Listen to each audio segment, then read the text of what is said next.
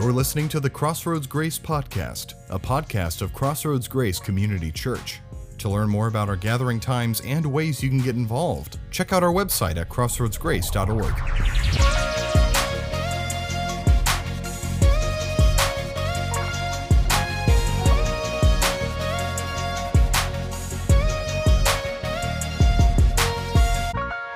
Guys, we are in honestly a really cool series, in the middle of a series that is called 316. Uh, and 316 is a series that we are looking at a few of the 316s that are in the Bible. And, and I realize that not everyone grew up in church, or, or not everybody even maybe owns a Bible. Or if you did own a Bible, maybe it was like to be able to fix one of those tables that were a little like funky, and so you shoved it underneath there to level it out. You know what I'm saying? Um, and so I thought I would just take a second to explain this 316 number stuff and where it all kind of came from. Uh, to do that, let me take a one bigger step back and remind us that the Bible is one book that is made up of 66 books. And those books are broken into two sections of the Bible known as the Old Testament and the New Testament. Now, the Old Testament has 39 books in it. It describes the events before Jesus was born. And then, doing quick math, you'll know that the New Testament has 27 books in it. And this captures the period of time when Jesus was born, when he had his ministry, when he was crucified, when he was buried, when he resurrected from death, he ascended back into heaven, and then what happened after he was gone. But within each of these books, there are chapters and there are verses that are in the each each book. Now, I'll give you an example. So John, for instance, you'll notice that the big number is the chapter number, and then underneath here inside the text are what are called the verse numbers. So the big numbers are the chapters, the small um, ones are the verses. And you should know that when the Bible was originally created, it didn't have those in there. We kind of talked about that last week. But over the course of time, they uh, added them added to it so you could have better directions, you can navigate your Bible a little bit better, and just interact with it in an easier way. And it wasn't until about 1560 or so, so that the first Bible that had both chapter and verses in it came out and when it was created. And, and I say that to explain how this 316 series kind of came to be. The, the most famous chapter 3, verse 16 verse in the Bible has always been John 3:16, which says, for God so loved the world that he gave his one and only Son, that whoever believes in him shall not perish but have eternal life. It's a massively, hugely important verse to understand. In fact, we spent an entire sermon last weekend talking about just that one verse. So if you missed that, I'd encourage you to go back as we kicked off the 316 series. But what I found is that as I read my Bible more and I bumped into more of those 316s, they would stand out to me also. They seemed really, really powerful. So I took the time to, to look up as many as I could find, right, all of them in there, and I realized that as I ran into them, they were really awesome. And so what I did was I looked them up. I noticed though that there was more than a, a numerolo- numerological, numerological coincidence happening there, more than just that. In fact, there was a pattern of what a disciple of Jesus looked like as I read these 316s over and over that in these 316s should be what every disciple, every follower of Jesus looks like that they should be doing or that they should be marked by in their life. So we chose the image of a tattoo to be the illustration of what being marked by these 316s would look like. That these 316 should be a permanent reminder to all of us of what God desires a disciple of Jesus to look like and then to be doing in their life. So, over the next few weeks, what we do is we're looking at these few different 316s in the Bible to see how they point us to a closer relationship with Jesus. And then each week, what we'll do for you is give you a memory verse card to take with you to, so that you can really start to be marked by these verses. Now, last weekend we had a, a shipping delay of our memory verse cards. Um, I won't say what, what group uh, delayed them, but it does rhyme with MedX. So, um, just to let you know. Um, anyway, um, but today you're going to get a bonus. So you are going to get this week's card and last week's card at the same time. So you'll get John 3:16 and 1 John 3:16 and then the 3:16 that we'll be working on today as you exit today. You can also get them digitally though if you want to make like a screensaver on your phone or anything like that. You can go to get that on the Crossroads Grace app, which we'll be using in service today. So if you haven't downloaded that, I'd encourage you to do that. The Crossroads Grace app, great place to be at. And we want to use these 316s, though, to mark our souls and to stamp our lives for Jesus. Now, for this week's 316, we're going to be in 1 Corinthians 3:16. So, if you have your Bibles or if you have that Crossroads Grace app like I asked you to, you could turn with me to the book of 1 Corinthians chapter 3 and look in verse 16. And the words that we'll find there are really, really important because what we'll find is that they're massively important to all of us on a daily basis. Because what we'll see is how they are actually going to affect us, regardless of if you're a Christian or not. So, so, which means that if you're here, you're not sure about God or the Bible or any of that kind of stuff, what you're going to see is that this 316 will even affect you if you really are honest with yourself. So let's read the, the, the 316 today, 1 Corinthians 316, to give us some idea. And here it is. It says, Don't you know that you yourselves are God's temple, in that God's Spirit dwells in your midst? Now, with all of these 316s, or any really any individual verse that you bump into in the Bible, it's very important how you handle that verse. And what I mean by that is, in order to fully appreciate the verse that you're studying, you need at least one key thing to look at, and that is a word called context context okay you, you need to know a little bit about like who wrote it and who it was written to or why it was written or even the verses that surround that singular verse because if you don't you could run the risk of really not understanding it all the way or even worse misusing it completely so uh, uh, let me just give you a, a couple examples of what that, that means. So, how many people have seen this phrase before? Money is the root of all evil. You ever heard that before? Money is the root of all evil. Now, did you know that that's actually a twisting and really a misconception of an actual Bible verse? It's 1 Timothy 6:10. So if we look at the actual quote, and it's quoted out of the King James translation, you'll see that it actually says, For the love of money is the root of all evil. It's a big difference. You know, money's it's not money's fault, it's just an inanimate object, like it can't do anything. It's the it's the love that we put on the money that is the root of all evil. So if you just take that at face value, you're gonna miss, you're not gonna have the right context, and you'll use it completely differently. Now, let me give you one outside the Bible for you to consider. Now, has, has anybody ever heard this phrase before? This phrase, it says, though she be but little, she is fierce. Anybody heard that? Maybe like an English class or anything like that? Okay, maybe you've heard that. And it's kind of a cool phrase. You think, well, I could put that above my little girl's bed, you know, or I'll, I'll text it to her right before a big test, you know, be fierce, little one, you know? Could be, could be a great thing to do, just as long as you know the full context of where it comes from. This comes from Shakespeare's A Midsummer's Night Dream. And it's actually part of a of an interaction where, where it comes up where two girls are in a brawl with one another because one of their fiancés suddenly starts to like another girl. And so, as these girls are getting beat up, one of them yells for somebody standing nearby, and they say this full phrase. They say, When she is angry, she is keen and shrewd. She was a vixen when she went to school, and though she be but little, she is fierce. It's a big difference. So, unless you're texting your daughter before she gets into a brawl, it might not be, you know, hey, throw some haymakers. Like, I don't, it may not be the best phrase to use, but context will explain that to you. So, here's some context for today's 316. The first thing we need to know is the author. The author of First Corinthians is a guy by the name of Paul. He's an apostle Paul, is what he's called. Now, Paul's a his story is crazy. He was a Christian killer. Okay, he killed Christians until one day he would miraculously became a Christian by, by Jesus getting a hold of him, becomes a missionary and a church planter. And now, where we run into in First Corinthians is he's writing to a church that he planted in the city of Corinth. Now, that brings up the second thing that we need to know. What about this Corinth place? Now, the city of Corinth was a Greco Roman city. It was very influential, very wealthy because of its geographical orientation. And as a result, though, Corinth had a great deal of diversity.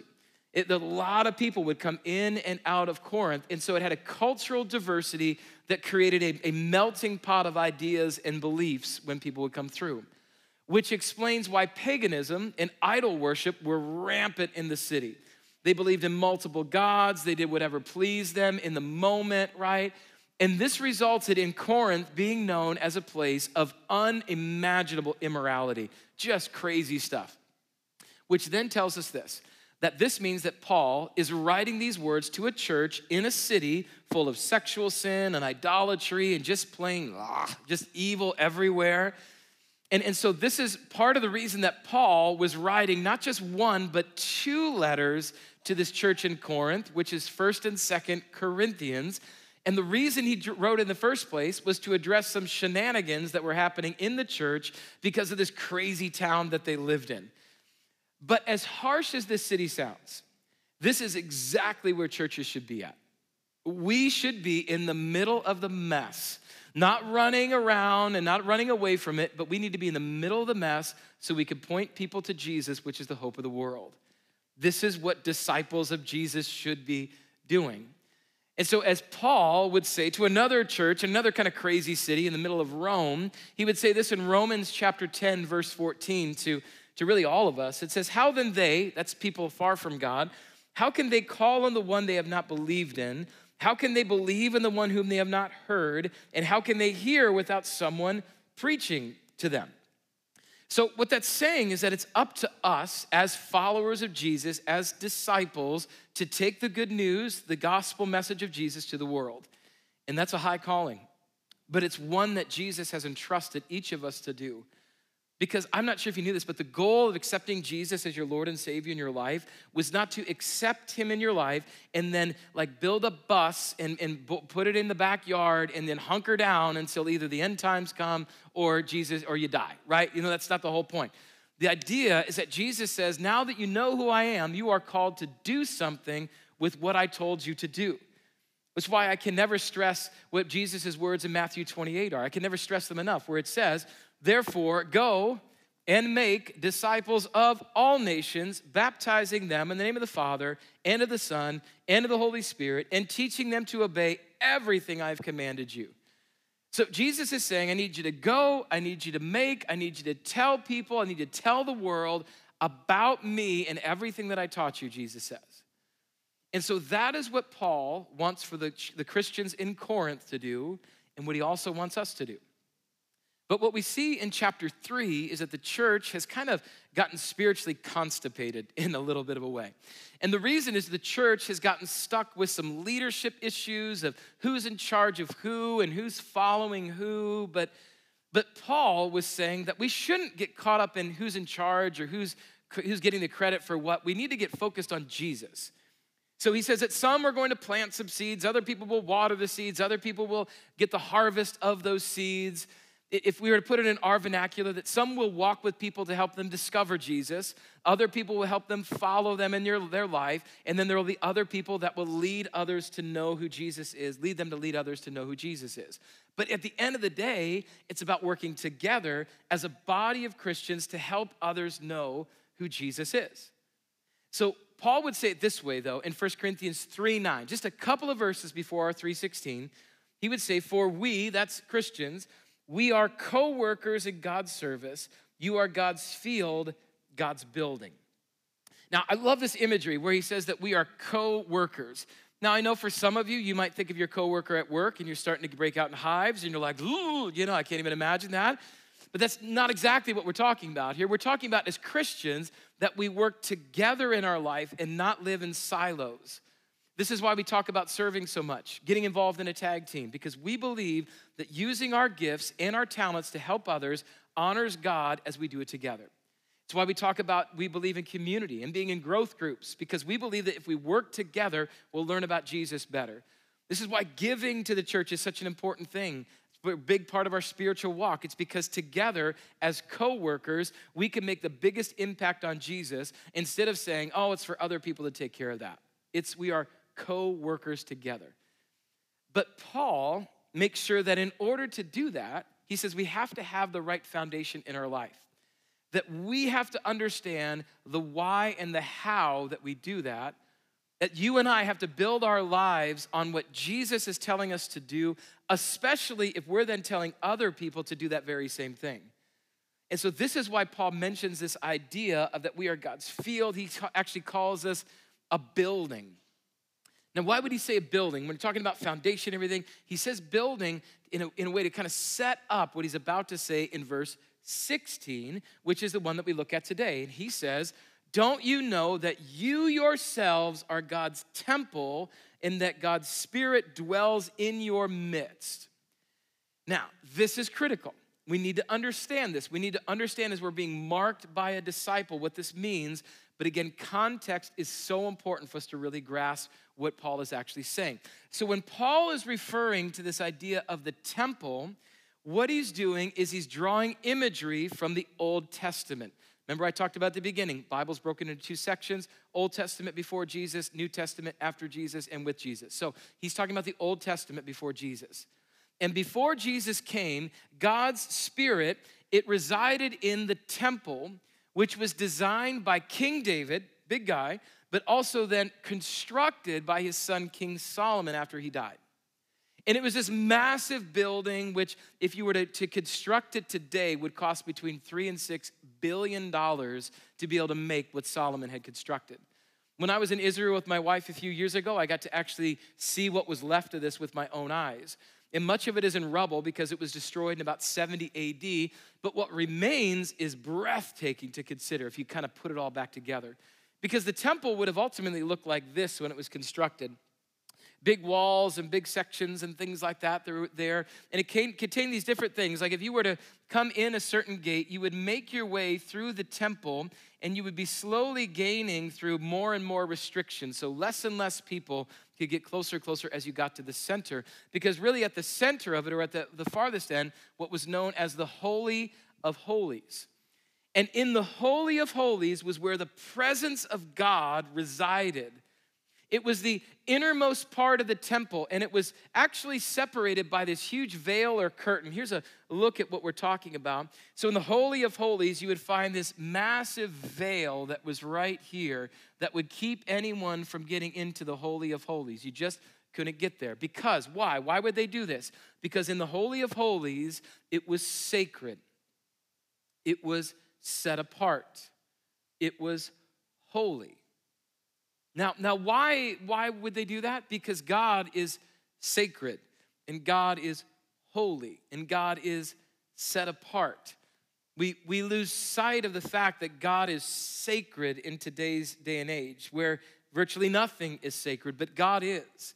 God is holy, God is set apart, God is sacred. And in fact, only once a year on the Day of Atonement or Yom Kippur would the high priest be able to make a sacrifice on the other side of this veil or this curtain in the in, in, the Holy of Holies. It was the only time. At no other time throughout the year could anyone get past this veil, and if they did, they would die. So the temple was the place that people came to be in the presence of God, and it stayed this way until Jesus died on the cross. It was only after Jesus died on the cross that the temple became obsolete because there was no need for a separation to be made between God and man. And, and God did something pretty cool. That when Jesus died on the cross, he gave us a physical reminder of that actuality in, in the Gospel of Matthew. Uh, Matthew chapter 27, this is after Jesus has died. It says that at that moment, the curtain of the temple was torn in two from top to bottom.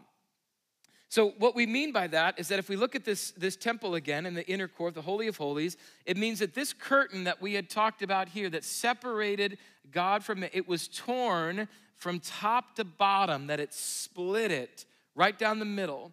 And what that meant was that the, the gap that was created by our sin between God and us that required a veil, a distance between us, was now filled in by the love of Jesus for us on the cross. That's, that's what that meant. But the question you might have is, is this well, if the curtain is gone, then where does God's Spirit go? I mean, is it like my, my bulldog, my French bulldog Drea, right? Like, right, this little Drea, okay? Here's the deal with Drea sometimes when the little bit of a crack in the door happens in the front door, she will boom, she will bolt just like right out of that thing, just like crazy. You would think that we are holding her hostage in the house by the way that that little dog runs out of the door. And she doesn't know where she's going. She's like, I'm, I didn't think it was that bad of a gig, but she's gone, you know? So is, is, is that what happens with the Holy Spirit? right? The veil's gone. It's like, oh yeah, boom, I'm out of here. No, no, be, because, of, because of Jesus, God's Spirit no longer needs a building to reside in. Paul would speak so eloquently to this in Acts chapter 17. In Acts 17, he's preaching in another city called Athens amongst these pagan temples and among these pagan gods. And as he's preaching, he says this in Acts 17. He says, The God who made the world and everything in it is the Lord of heaven and earth. And listen, and does not live in temples built by human hands. So, so if God's Spirit isn't in the temple, it, it's not in a building, and, and it, it's, it's not set apart from us anymore, then where does the Spirit live? Like, where does He go? He lives in us. As believers in Jesus, He lives in us. How crazy is that? Um, listen to what, how Paul describes this uh, again in Romans chapter 8. He, he would describe it this way um, He would say that, and if the spirit of him who raised Jesus from the dead is living in you, he who raised Christ from the dead will also give life to your mortal bodies because of his spirit who lives in you. So let that wash over you for just a moment that when we discover who Jesus is, and we ask him into our life and say that we want to follow him with all of our life, it says that the same spirit, right? The same spirit that raised Jesus from the dead, he says, is living in you and living in me. That's like, what you are you talking about? That's crazy. And if you're not a Christian, you're probably wondering, like, whoa, spirit stuff, what's happening? Like, spirit's inside you, and you have your God in a box, and like, what are we doing here? Like, listen, God was never confined to a box. He is omnipotent, He's all encompassing, He's everywhere. His spirit was there so that people could go and be close to Him. And I'm not saying that when God's Spirit comes in you, that your eyes roll in the back of your head, you grow a tail, you become a Dodger fan. Like, none of that terrible stuff is gonna happen to you. Like, right? No. No, what it means is that because Jesus is now in your life, listen, think about this God's holy, sacred, set apart, perfect spirit now has a proper place to come into your life all because of Jesus, who made us clean and worthy for that Spirit to be there. And when that Spirit of God is in you, He will guide you, He will correct you, He will convict you, He will encourage you, He will comfort you, He, he will counsel you, and so many other things when He's inside of you. And the way that Paul chose to explain that to the people in Corinth and to us today is to say this in 1 Corinthians 3:16. Don't you know that you yourselves are God's temple and that God's spirit dwells in your midst? It is a reminder to all of us that call Jesus Lord that we are the temple in which the spirit of the living God lives. But let's just really be honest for a second here. Let's just be honest. I'm not all that sure that we're being the best of hosts for the Spirit of God in our life. Because I'll tell you what, a host usually wants to create a really good place for their guests to spend the night. And, and let me be clear, okay, about this host analogy, especially in our spiritual life. I want to be very clear. This isn't to say that you have to be completely perfect or without any flaw for God to want to come in your life. N- not at all. If that were the case, none of us, me included, would ever be worthy for God's Spirit in our life. God does the cleaning through Jesus. However, it doesn't mean that when we choose to be marked by Jesus as his disciples, that we shouldn't look around our temple a little bit when God's like, hey, what about that? And maybe we should have a little attention to that to clean that up so that God's Spirit can work even more in our life. So, as we look to be marked by this 316 today, I want us to consider the temple where God's Spirit resides right now. Because if I were to summarize what what 1 Corinthians 3:16 was saying, it's this.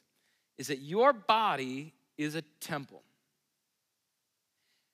Now, if you heard somebody say your body's a temple, I get it. That most likely you're expecting it to be from somebody that has like a 32 pack ab set going on, you know, like no neck at all, and, and, and they're super fit, like a Ride 209 instructor, you know what I mean? Like unbelievably fit, right? But check this out. Here's the truth the truth is that it's a frumpy guy by the name of Paul that's the true originator of that phrase. And what he's referring to was not limited to just our physical body, but our mind and our soul. Because it's important to realize that, that all of our body is where the Spirit of God resides. All of it. So if our mind and if our body and if our souls are where God's Spirit resides, then what are we as Christians, as disciples of Jesus, to do? Well, I think it's important to consider all three of those areas our mind, our body, and our soul. And I want us to really consider this in this really basic guiding principle as we think this idea that, that what goes into us will determine what comes out of us. Okay? Now, if you're got a junior high mind, get that out of your way right now. Okay, we're good. But like what goes into us will determine what comes out of it. So so let's let's just think about this. Okay? Let's look at all these different areas today. So let's start off with with our body. Let's look at our body. How are we taking care of the physical temple that God has given us? Well, if, if we were to look at, and this isn't everybody, but if we were looking at the normal person, right, the normal average person in America, I would tell you that most of the time we're eating a ton of fatty foods, right? Just, just living it up, you know, in and out and in and out and in and out and in and out and in and out and in and out, right? Like fat everywhere. Tons of sugar, we're just, we're diving into it. I mean, goodness, there's there's nitro Pepsi now where they infuse not like I don't I don't even know, right? Like you put that in there, right? And certainly after you eat all that stuff and drink all that, you ain't gonna exercise because you're like, I got nothing left, you know, like where am I, right? So we don't exercise and we certainly don't sleep at all. Why do we not sleep? Because we've got to watch so much of our screens that the next thing you know, we're like, it's 3 a.m. and I was just watching TikTok all night long, right? I, the golden retriever was doing the flip. It was amazing, right? So right? But that, that's what we do, right? We eat terrible, we never sleep, we have uh, all this kind of stuff. And you know what the result is? We are overweight, we're out of shape, and we're mentally unstimulated. And we're not able to do the things that God has, has in store for your life or my life. And, and as I was thinking, I'll be honest with you, I think this is part of the reason that so many people have a hard time growing in their faith. Why they don't join a growth group, why they don't serve. It's actually a lot of it's because of this. How do I know that? Because how we treat our body will ultimately tell how we feel. And if we have all this stuff in there, we will have no energy, no time, and no motivation. Isn't this true that sometimes you'll say, "Well, man, I can't I can't go to church. I'm exhausted after this long week." Right? Or I can't serve. There's no way. I just am oh, I'm just feeling right. Hey, how are you treating your body to give you energy to be able to do those things? But, but what would happen if we just treated our body just a little bit differently? What if, what if we had a balanced diet? Right? Like mixing a salad. I don't know, you know, like throw something just for fun, right? Like a little balanced diet. What if we reduced sugar? I'm not saying you don't have to drink pop. I'm just saying don't drink a case of it. Just like like adjust a little bit, right? Just reduce your sugar. Exercise. You, you don't you don't have to run a marathon. You don't just walk just get out and get, get moving a little bit. Start there, exercise, get the blood flowing. Now, this one, uh, this one's hard, okay? And I realize this is so crazy to even think about, but I'll just say it anyway. What if, what if, what if you read a book? right? Like, I know, I, I know this is just crazy talk right now, but what if you just read a book and, and they still exist? They're paper and all kinds of stuff. Read a book, do something to. What if you had some family time? Even if you don't like your family, what if you had some family time and just spent some time doing things with them? What if you went to bed? Can I get an amen for going to bed? Anybody, right? Oh my goodness. You're thinking about that nap right now. I get it. Oh, right. Go to bed. What if you served? What if you just served? Just got involved. Here, here's the deal. If you did those things, I guarantee in medicine and scientific research will back me up, you will have more energy, you will be more focused, and consequently, you will be able to do more that the Holy Spirit is desiring for you to do if you just treat your body the right way. So that's your body. But what about this? What about your what about your mind? Right? What about your mind? And again, let's just let's just call. I mean, this is the average, you know, normal. What are the things that we have in our minds right now, currently? Well, I'll tell you, the first thing we have in there is others' opinions are right in there. Boy, we care what other people say, a bunch. Uh, social media, we got to check in with that. That'll gauge our value and our worth based on what everything is happening. It will tell us what our worth is. Did, did you know that the, the most harmful, the har- most harmful thing to your mental health is actually you? Negative self talk. How are you talking about you? How are you? What are the negative things that you're saying about yourself? We say so much about that. And then we compare ourselves, don't we? Hey, that person has that. I don't have that. That must mean I'm worse than that person. He, th- this person's married. I'm not married yet. I'm just compare it, right? All that mental stuff in there. Now, I know when you do read, like what books and what articles are you reading? Like, what are you putting into your into your head? What is? Is it a bunch of conspiracy theories all the time? Are you reading things that are helping you? What, what are you putting in your heads. How about how about this one? How about shows and movies? Now I'm I'm not against, you know, like watching a show here and there. I'm just wondering, is it is it the best way to, to binge watch Seinfeld in 45 minutes? Like I just don't know if that's the way to do all 11 seasons, right? You know, just what are we putting in our mind? Um, how about this one? What's the company that you're keeping? What, what friends are you choosing to hang out with? What ch- friends are you choosing to listen to? Right? Are, are they edifying Jesus or are they not? Um, now, this one might seem a little bit odd, uh, might seem a little bit odd, but uh, this one is, uh, I think so often we stay inside.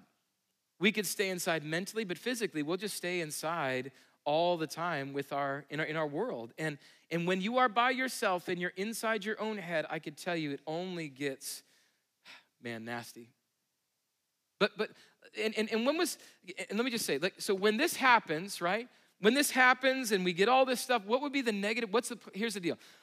If you're constantly around negative people and you're thinking negative thoughts and you're doing negative things, can you help but be in a negative mental space? It, it's virtually impossible. And when all of this is in your head, it's really hard to hear God. It's really, really hard to hear God when all that stuff is in there. But again, what if we chose to just fill our minds with something different?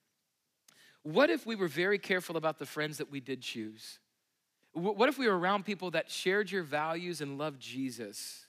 What if we decided to do that? What if we decided to, to not quit it, but what if we limited social media and not think that it defined everything that we did, but we just, we just limited it just a little bit? What if we were mindful of what we read? I, I, so we're not this kind of church that says you can't read this, you got to read this, and blah, blah, blah. Not that. No, no, no. I'm just saying, hey, just be smart. Like as you're reading it, does this actually draw me towards Jesus more? Is this allowing me to think? Like, what are you? What are you reading? Uh, this one is, and, and legitimately, it can be difficult, but it's so important. What if, what if you saw a Christian counselor? For some of that negative stuff that's getting put in your head, what if all those things? What if you sought the professional help of somebody that loved Jesus and wanted to help you think a little bit differently in your life? What if you saw a counselor? And what if you cleared your head? Hey, you could say what you want about California, but within an hour, you can be at the ocean or the mountains or all kinds of different places. What if you just got out and you breathed in fresh air and you allowed God to speak with you in a different way? What would be in your mind if you did that? When it comes to our mind, I think it's important to consider what Paul actually says in the book of Second Corinthians, chapter 10, verse 5. He says, We demolish arguments and every pretension that sets itself up against the knowledge of God. Listen, and we take captive every thought to make it obedient to Christ. So, do you want to know the results of capturing every thought, of being mindful of what we're thinking about, of being mindful of our mental temple? Here's what will happen we will stay more focused on Jesus, and we will let the Spirit clear our mind out of all the junk that's trying to cloud it inside there. If we are mindful of our mental temple, I'm telling you that we will be closer to Jesus. Body, mind. But what about our soul? What about our soul? And, and can I just tell you that most people, again, if we just think about most people, this is what's in our, we put in our soul. Nothing. We don't attend church, church regularly. We make excuses about all why we can't make it all the time. We never pray unless we're in trouble, then we'll pray. We'll, we won't serve because, again, we, we don't have time for any of that. We're not going to give. That's other people's, more spiritual people. They are, they're the ones that's supposed to give. We don't read our Bible. We don't have community with other Christian believers. We don't, we don't talk about Jesus with anybody. We do a really good job of having other gods in our life, like little idols. And what that really means is that things that we give all of our time, our attention, our, our energy towards more than God, that those things in our life. And then I'll just be really straight with you. Then we just start like actually sinning. Like we know that what we're doing in our life is wrong, but yet we just keep doing it. And when we do that, we are not filling our soul up with anything. And so we are literally empty. And Paul actually describes what this, this feeling is all about with this type of diet to our spirit. Talks about in Galatians chapter 5. He says, The acts of the flesh, that's basically what we do when we are far from God. They're obvious sexual immorality, impurity, debauchery, idolatry, and witchcraft hatred, discord, jealousy, fits of rage, selfish ambition, dissension, factions, and even drunkenness, orgies, and the like. I warn you, as I did before, that those who live like this will not inherit the kingdom of God. So, what this means is, guys, when we rob our soul of anything related to God, there should be no wonder that we feel empty inside. And, and that if we don't want anything to do with God and we don't put anything with God in our life, then we shouldn't be surprised when God's like, well, if you don't want me, you certainly don't want my kingdom. That's the truth of what happens. So, what, what would happen if we chose something differently? What if, what if we chose to attend church regularly? And we said, you know, I'm going to make every excuse why I have to get to church. It's that important for me and my family. What if we attended church regularly? What if we prayed when we weren't in trouble and we prayed unceasingly, like the Bible actually says? We have an open communication with God. What if we served and got moving and using our gifts to glorify God? What if we gave to the local church and what was happening at the mission of the church? What if we, what if we read our Bible?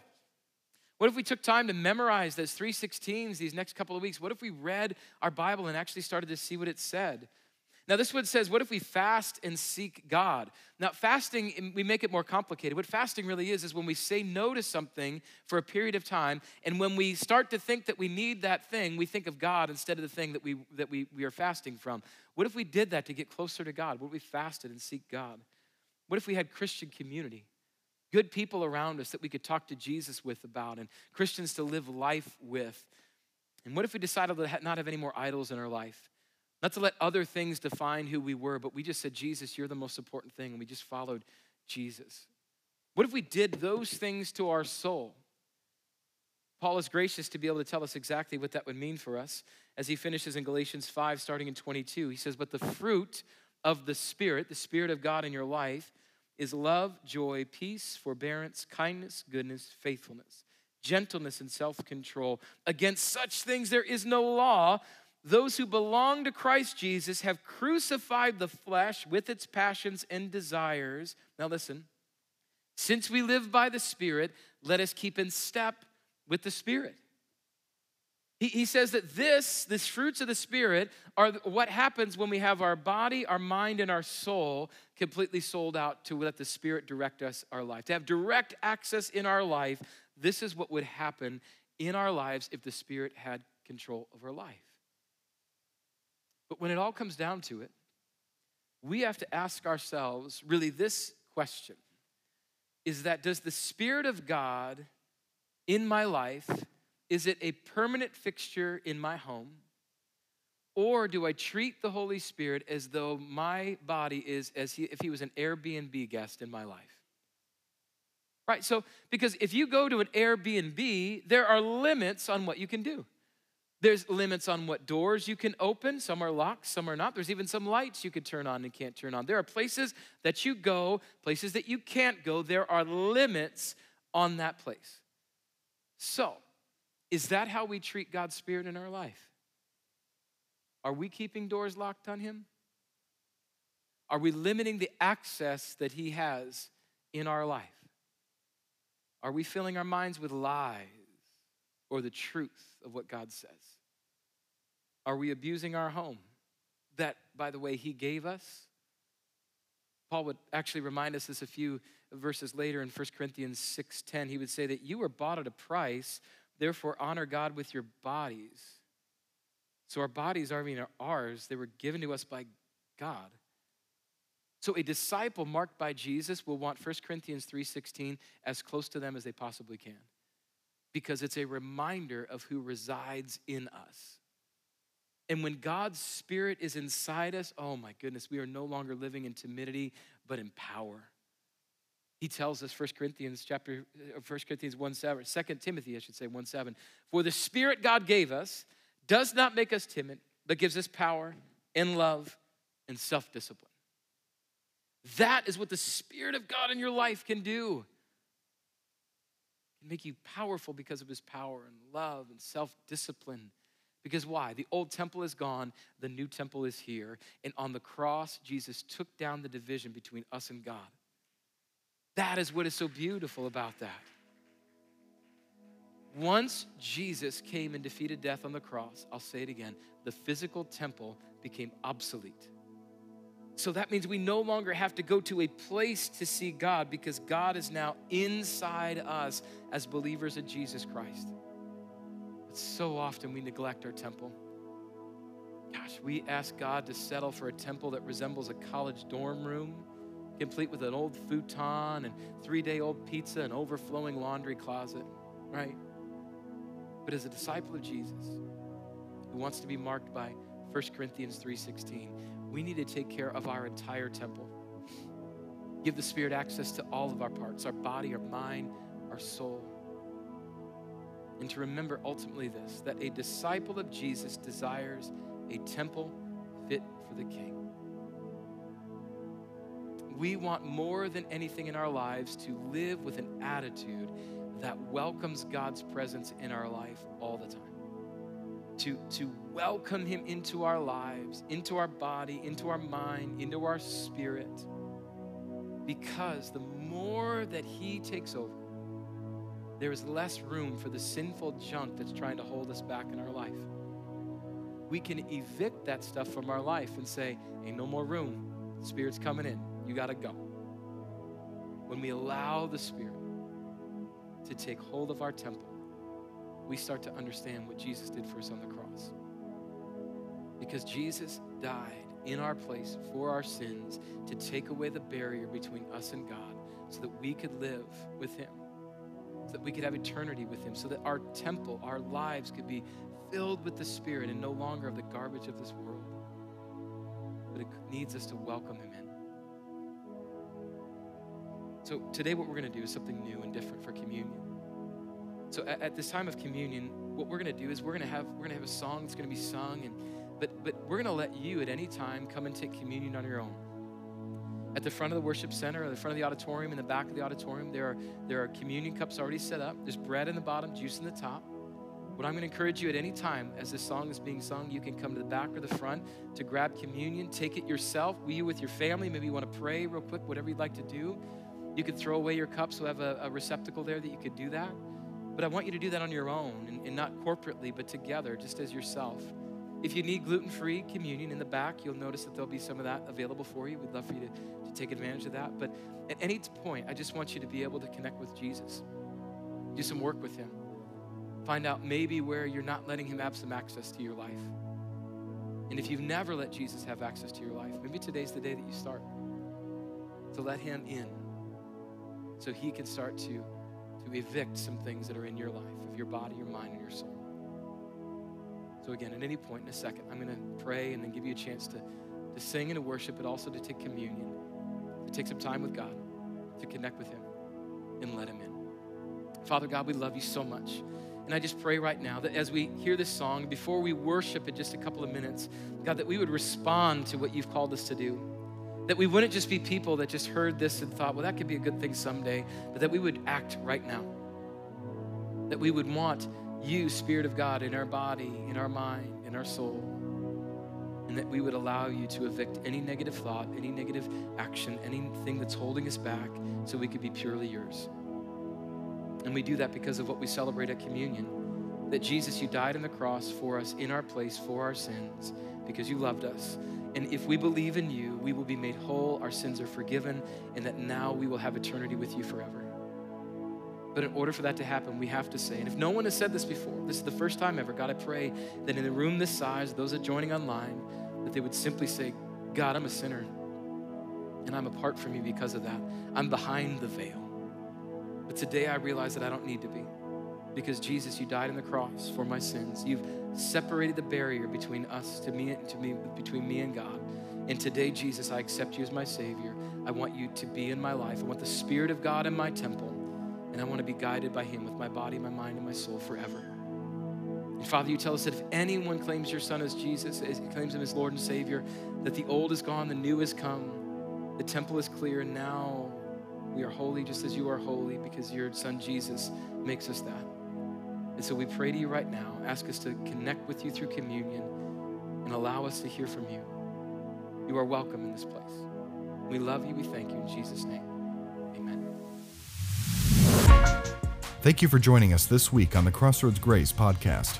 If you enjoyed this message, please rate us and subscribe to the podcast on Spotify, Apple Podcasts, or wherever you're listening from.